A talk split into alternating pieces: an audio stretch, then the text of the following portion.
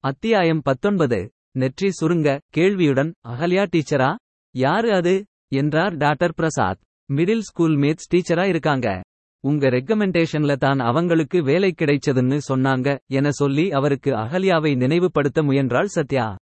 அப்படியா? என்று அவர் சொன்ன நேரத்தில் லிஃப்ட் கதவு திறந்து கொண்டது.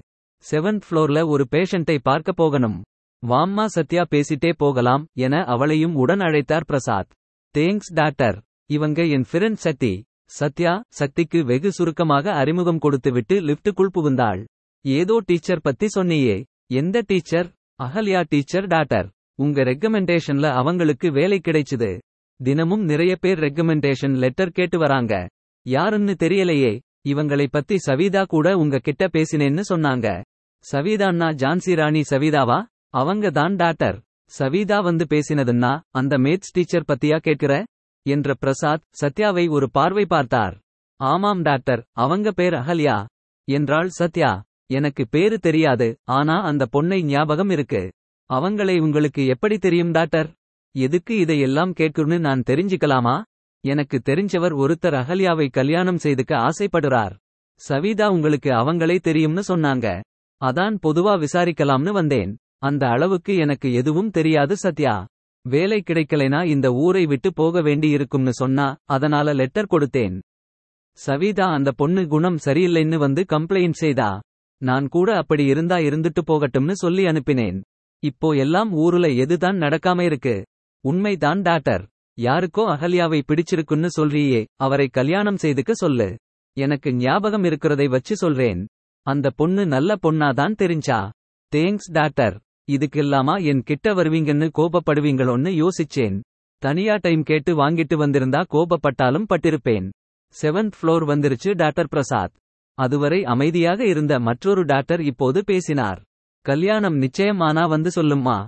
டாக்டர் பிரசாத் சத்யாவிடம் சொல்லிவிட்டு லிப்டை விட்டு வெளியே சென்றார்.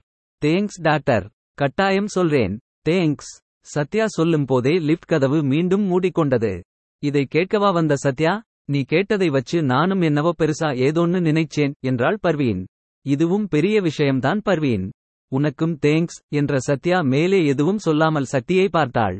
அவள் அமைதியாக இருக்கவும் சத்யாவும் கஷ்டப்பட்டு வாயை மூடிக்கொண்டு இருந்தாள். லிஃப்ட் மீண்டும் கிரவுண்ட் ஃப்ளோருக்கு வந்து சேரவும் மூவரும் லிஃப்டிலிருந்து வெளியே வந்தார்கள்.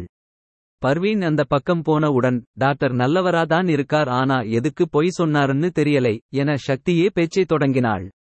முதல்ல அகல்யா யாருன்னே தெரியாதுன்னு சொல்லிட்டு அப்புறமா ரொம்ப தெரிஞ்சவர் மாதிரி அகல்யா பேரை சொன்னாரே அதை தான சொல்றீங்க? என கேட்டாள் சத்யா பரவாயில்லை சத்யா.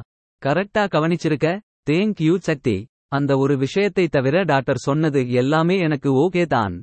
இருக்கலாம். அப்போ அடுத்து என்ன செய்யறது சக்தி? அகல்யா கேட்டுக்கிட்டதால டாக்டர் ரெக்கமெண்ட் செய்தார். சரி. ஆனால் டாக்டர் கிட்ட போய் பேசினால் வேலை கிடைக்கும்னு அகல்யாக்கு எப்படி தெரியும்? அதானே அவளுக்கு எப்படி தெரியும்? அகல்யா ஊருக்கு புதுசா வந்தவ. யாராவது அவகிட்ட சொல்லி இருந்தா தான அவளுக்கு தெரியும்.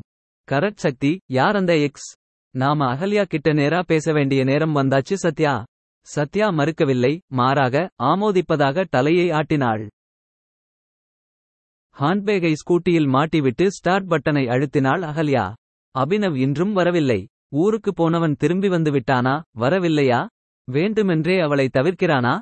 எவ்வளவு முயற்சி செய்தாலும் கேள்விகள் குடைவதை அகல்யாவால் தடுக்க முடியவில்லை. அகல்யா அகல்யா வேகமாக வந்து நின்ற பைக்கிலிருந்து இறங்கினான் அபினவ். காக்கிச் சட்டையில்தான் இருந்தான். அபினவ் மறைக்காமல் சந்தோஷத்தை வெளிப்படுத்தினாள் அகல்யா. ஒரு ஃபைவ் மினிட்ஸ் இங்கேயே இரு. இருங்க அகல்யா. இதோ வந்திடுறேன். அருண் கிளாஸ் முடிஞ்சிடும் Abhinav. Please two minutes Akalya அரை மனதுடன் சம்மதித்தாள். ஸ்கூட்டியில் சாய்ந்து அவள் நிற்க அபினவ் சொன்னது போலவே விரைவாக வந்தான். இரண்டு நாளா நிறைய வேலை அகல்யா.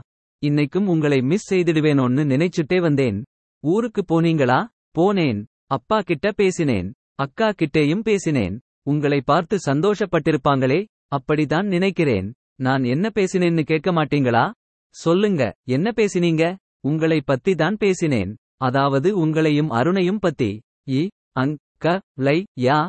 ஆமாம் உங்களை பத்தி சொன்னேன். என்ன சொன்னாங்கன்னு நினைக்கிறீங்க? அகல்யா அபினவின் முகத்தை பார்த்தாள். அதிலிருந்து பெரிதாக எதுவும் கணிக்க முடியவில்லை. அவன் இலகுவாக இருக்கிறான். அவளை நிற்க சொல்லி ஓடோடி வேறு வந்திருக்கிறான். சட்டென்று அவளுக்குள் இனிமையான உணர்வுகள் படையெடுத்தன. ஆசையை வளர்த்துக் கொள்ள வேண்டாம் என்று மனதை அடக்க முயன்றாள்.